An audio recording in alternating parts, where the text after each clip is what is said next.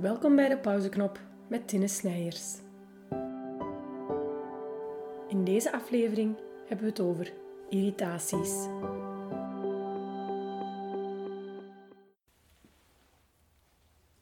Welkom terug bij de pauzeknop.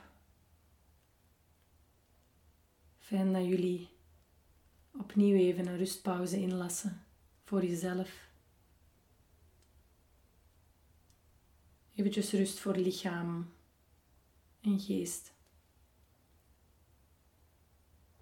Een moment waar eventjes geen oplossing moet gezocht worden voor iets. Geen ideeën moeten ontworpen worden.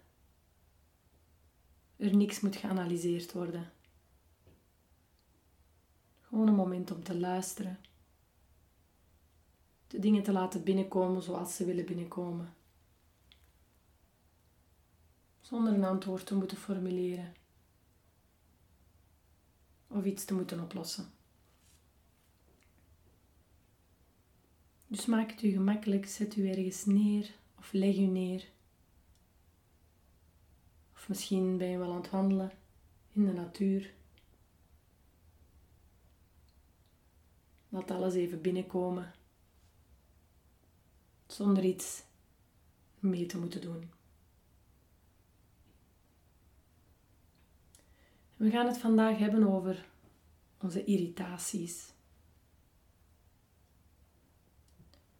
Want als we erbij nadenken, wat ons irriteert, of wie ons irriteert,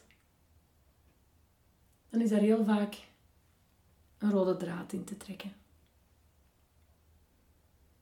Het zijn heel vaak dezelfde soort situaties of dezelfde soort mensen die ons irriteren. En zonder dat we het beseffen, zegt dat meer over ons dan over de ander. Want door de irritatie te herkennen, houden we onszelf eigenlijk een spiegel voor. We hebben allemaal eigenschappen die we aan onszelf toeschrijven. We kunnen er sowieso over onszelf allemaal een paar benoemen. En neem als voorbeeld dat je de eigenschap zou hebben dat je erg nauwkeurig bent. Je zet graag de puntjes op de i. Je werkt de dingen graag af binnen de deadline. Je bent nauwkeurig, nauwgezet. En aan elke eigenschap is een valkuil. De zogenaamde te. We kunnen ook te nauwkeurig zijn. En dat zouden we perfectionisme kunnen noemen. En waar sommige situaties uiteraard een grotere nauwgezetheid vragen dan andere, kunnen we vastlopen in het perfectionisme. Kunnen we een tunnelvisie creëren en zodanig streven naar het perfecte dat we het groter plaatje niet meer langer zien. En dus waar we de, misschien de mooie eigenschap hebben van nauwkeurig te zijn, hebben we ook de valkuil om perfectionistisch te worden. Om niet meer te kunnen genieten van kleine overwinningen, van successen. Maar om alleen nog maar te kunnen denken aan wat er beter had gekund, omdat het niet perfect was.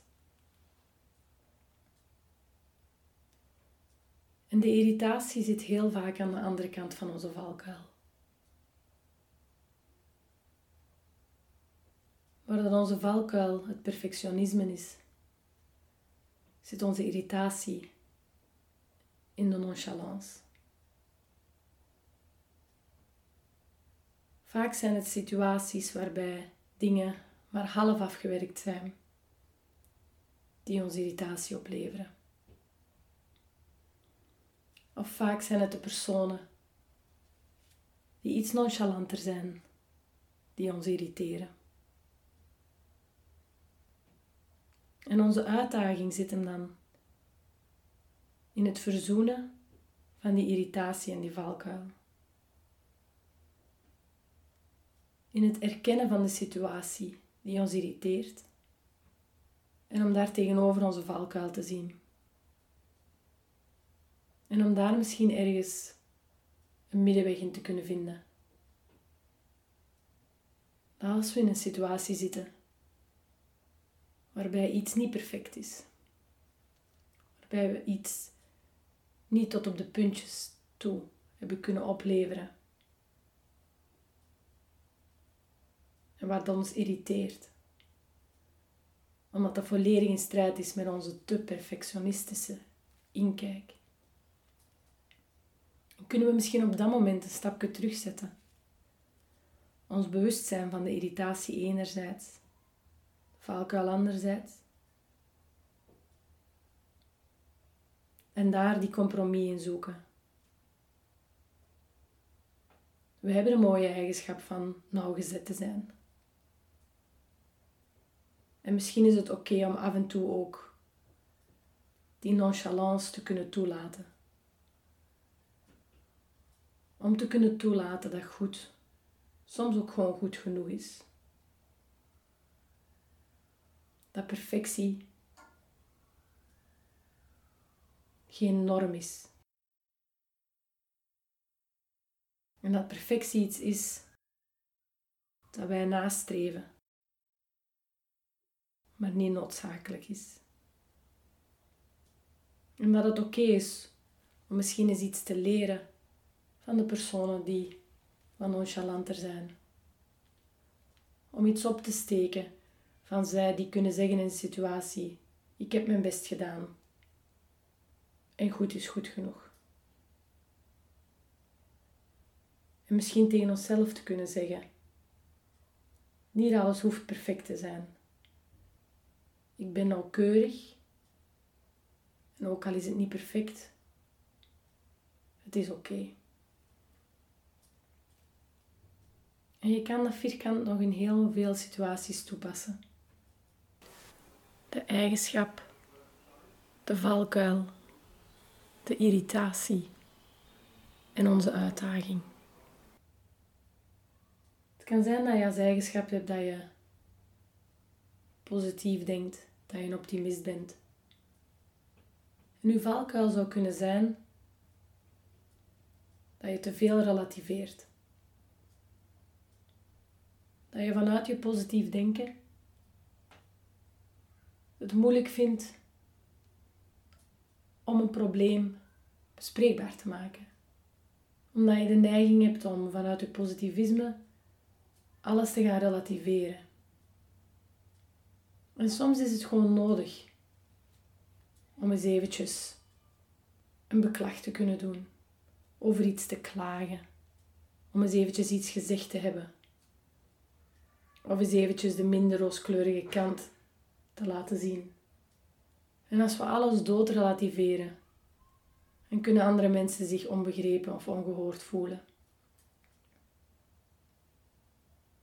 En onze irritatie zit dan in de mensen die volgens ons pessimisten zijn.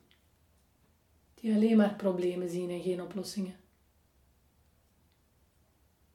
Die het glas half leeg zien in de plaats van half vol.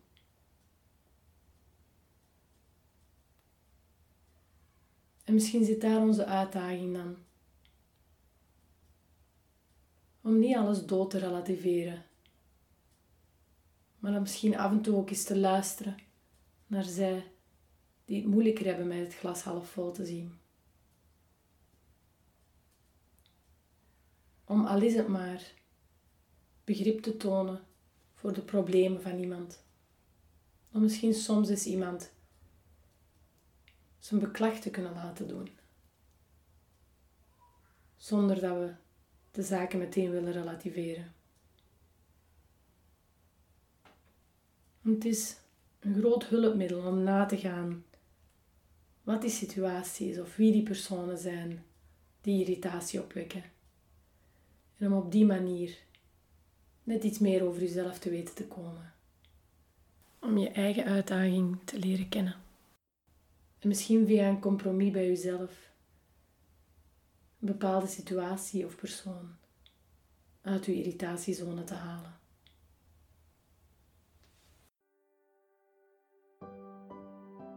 Dank je voor het luisteren naar de pauzeknop. Heb je genoten van deze podcast? Dan mag je steeds een beoordeling achterlaten. En graag tot een volgende keer.